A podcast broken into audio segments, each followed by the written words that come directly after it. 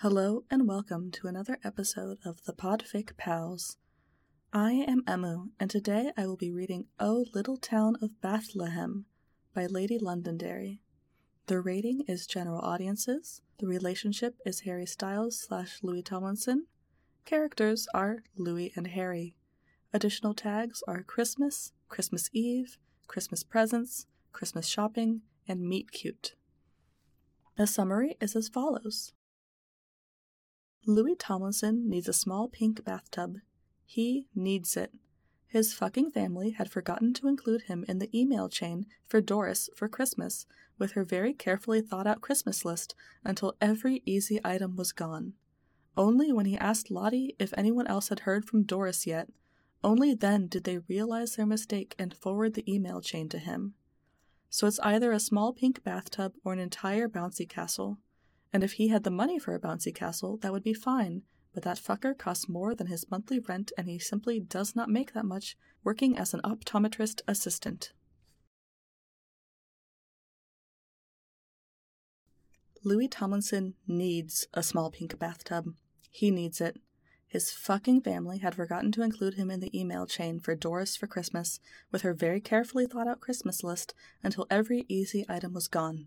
Only when he asked Lottie if anyone else had heard from Doris yet, only then did they realize their mistake and forward the email chain to him. So it's either a small pink bathtub or an entire bouncy castle. And if he had the money for a bouncy castle, that would be fine, but that fucker costs more than his monthly rent and he simply does not make that much working as an optometrist assistant. So, Louis Tomlinson needs a small pink bathtub and he needs it now, on Christmas Eve because there's nothing he wants to do more on his birthday than wander through a frighteningly magenta store where everyone is manic and angry and every small doll accessory costs more than the human sized equivalent. The shop cannot be that big. There's simply not that many doll things to exist. So why does he feel like he's been searching for hours? How did Louis end up in a labyrinthian maze of tiny furniture being watched by the soulless eyes of display dolls? This place is hell. Has Doris been here? Does she enjoy this place? How are little girls able to withstand this loud and colorful chaos that is slowly melting his mind into sherbet sludge? Maybe Louis needs to take a smoke break.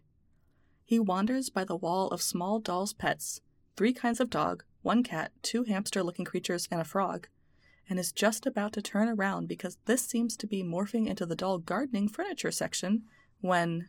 Oh, no, that's not the pink bathtub. That's a shiny pink Mini Cooper. False alarm. There's a small child laying face down on the floor in front of it, wailing. This is not at all a surprising sight, and not the first wailing child. Louis carefully steps around the child and continues on. He enters a section of the store that very briefly goes from magenta to vivid blue. Ah, the Hanukkah section. Three menorahs, a dreidel, and a pet Hanukkah moose. Not the best. Moving on. He's finding the store more crowded as he continues. Does this place not close soon? Do all these young children not want to be home on Christmas Eve? Surely their exasperated looking parents do. Suddenly, the windows he comes by indicate that he is no longer on the ground floor. This store has more than one floor? There were no stairs. He would have remembered stairs. Just as Louis is beginning to spiral and lose all hope that he will find a small pink bathtub or the exit, he spots it a small pink sink. He must be close. He barrels towards the sink, almost knocking over a small boy in the process. There's tiny washing up accessories, a pink shower stall with frosted glass, a rainbow selection of rubber ducks, and a small pink bathtub. Louis could crow in triumph. Maybe he does, a little. There's only one left, sitting alone in the middle of an empty shelf. It's still heinously expensive, but significantly less than a bouncy castle. He's so ready to get out of here, to get home where it's peaceful and quiet and he can enjoy his birthday with a pint and a showing of Love Actually. Running forward, he grabs the bathtub and. Someone else grabs the bath. They both grab the bath. It flies off the shelf between them, and Louis gives a tug because that's his, but the other individual seems stronger than he has any right to be, and Louis's tug does nothing. Um, says the other someone. Sorry, this one's mine, actually. Like hell it is, Louis says, looking up at him for the first time. The someone has curls clipped up haphazardly with a tiny pink hair clip shaped like a flower. He's wearing an oversized sweatshirt with very short running shorts. I grabbed it first, I'm afraid, the stranger says very politely. Well, screw that. How rude. I definitely grabbed it first, Louis says, and it's still in my hand, and I need it, so you can find some other equally pink bath accessory. I'm afraid I really need this one, the stranger says. Sorry. You're not sorry, Louis argues, because you should be giving it to me. He glances at the sweatshirt. Umbro?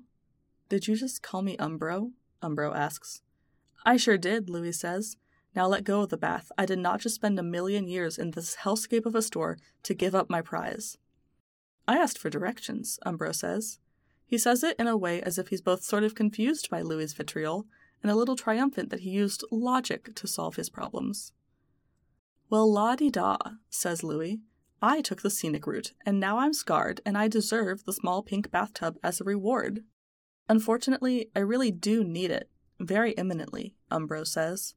I'm supposed to be somewhere with it in 20 minutes, actually. I'm supposed to be at home, Louis says. Well, that seems to be neither here nor there, Umbro says. He pauses. I'll give you 20 quid for it. You know you'll still have to pay for it up front, right? Louis asks. I know, Umbro snaps. Ooh, Louis is starting to get under his skin. But I really do need to be somewhere, and if you're willing to stop this silly fight for 20 quid, then that's worth it to me. Louis thinks. I need at least 200, he says. 200, sputters Umbro. It was either this or the bouncy castle, mate, and I can't afford a bouncy castle with 20 quid. Can you even buy a bouncy castle at this hour on Christmas Eve? Umbro muses. Hell if I fucking know, Louis shouts, tugging at the bath again. All I know is I am in this nightmare of a store because my sister wants the pink tub, and I would much rather be anywhere but here. You really should have ordered it, Umbro says calmly. Louis will bite him. He maybe snaps his teeth a little. Well, what's your excuse? he hisses. Umbro stands a little straighter, tugging the tub towards himself. I planned ahead, he states, then pauses. I just happened to have broken the tub I had. You broke it? Louis asks incredulously. Yes, Umbro says. So I need another.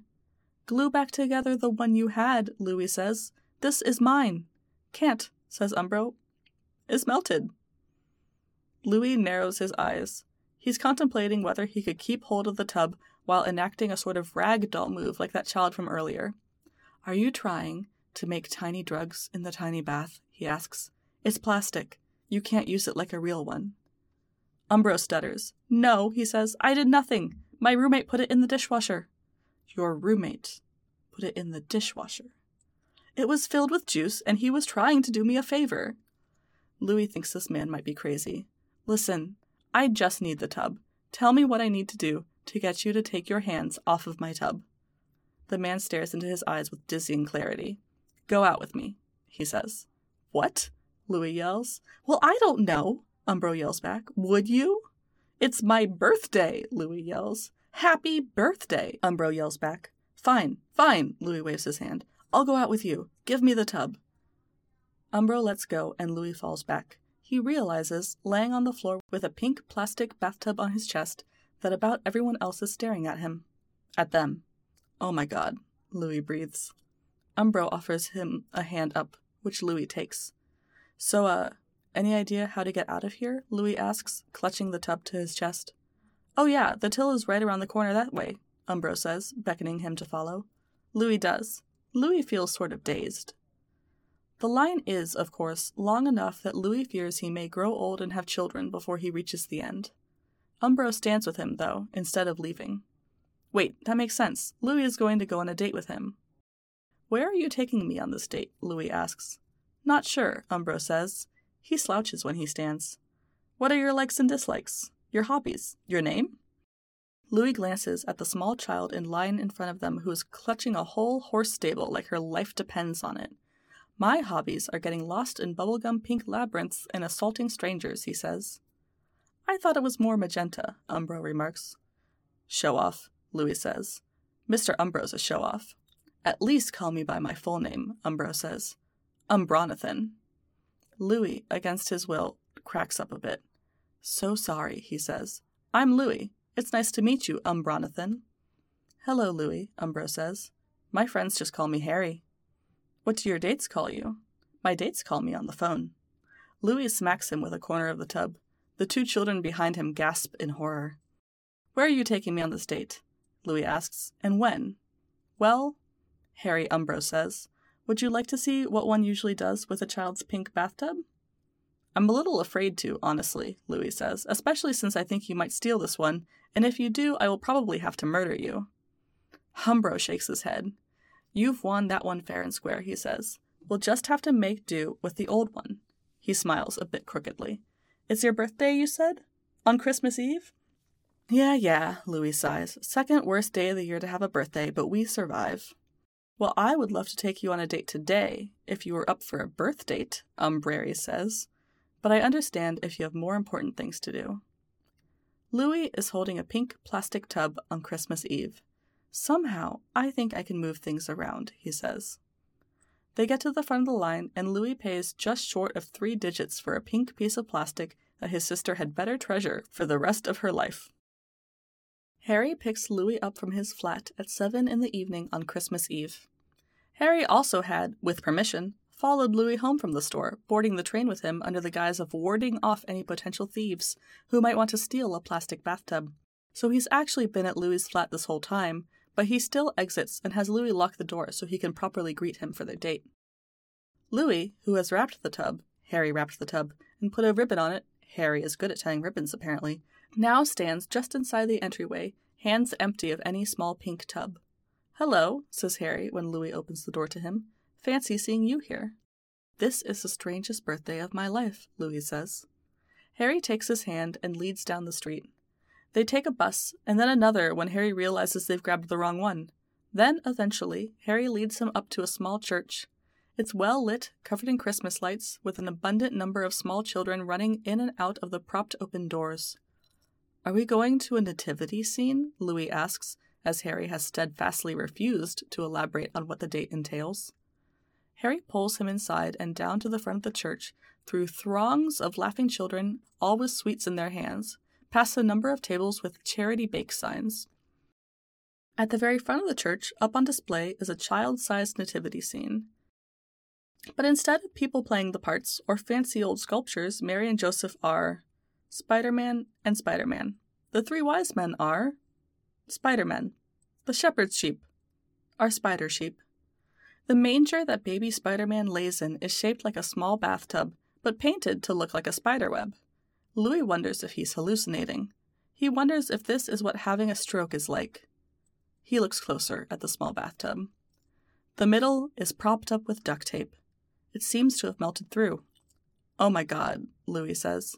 It was for charity, Harry begs by way of explanation. I think this is the worst thing I've ever seen, Louis says, drawing out his phone. In a bad way? Harry asks. Is there more stuff like this in your home? Louis asks in return. He starts taking pictures. He takes so many pictures. I'm an artist, Harry sniffs. Nothing in my flat looks like this because having everything the same would be boring. I'm going to marry you, Louis says. What? Harry asks. It's my birthday. Louis swings around and snaps a picture of Harry. You have to go on a second date with me because otherwise that means you're breaking up with me on my birthday, and that's illegal. Okay, says Harry. I don't want to be illegal. Louis nods. Then he kisses Harry very quickly on the cheek.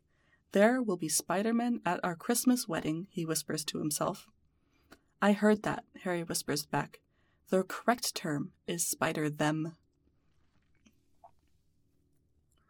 Thank you for listening to another episode of the Podfic Pals.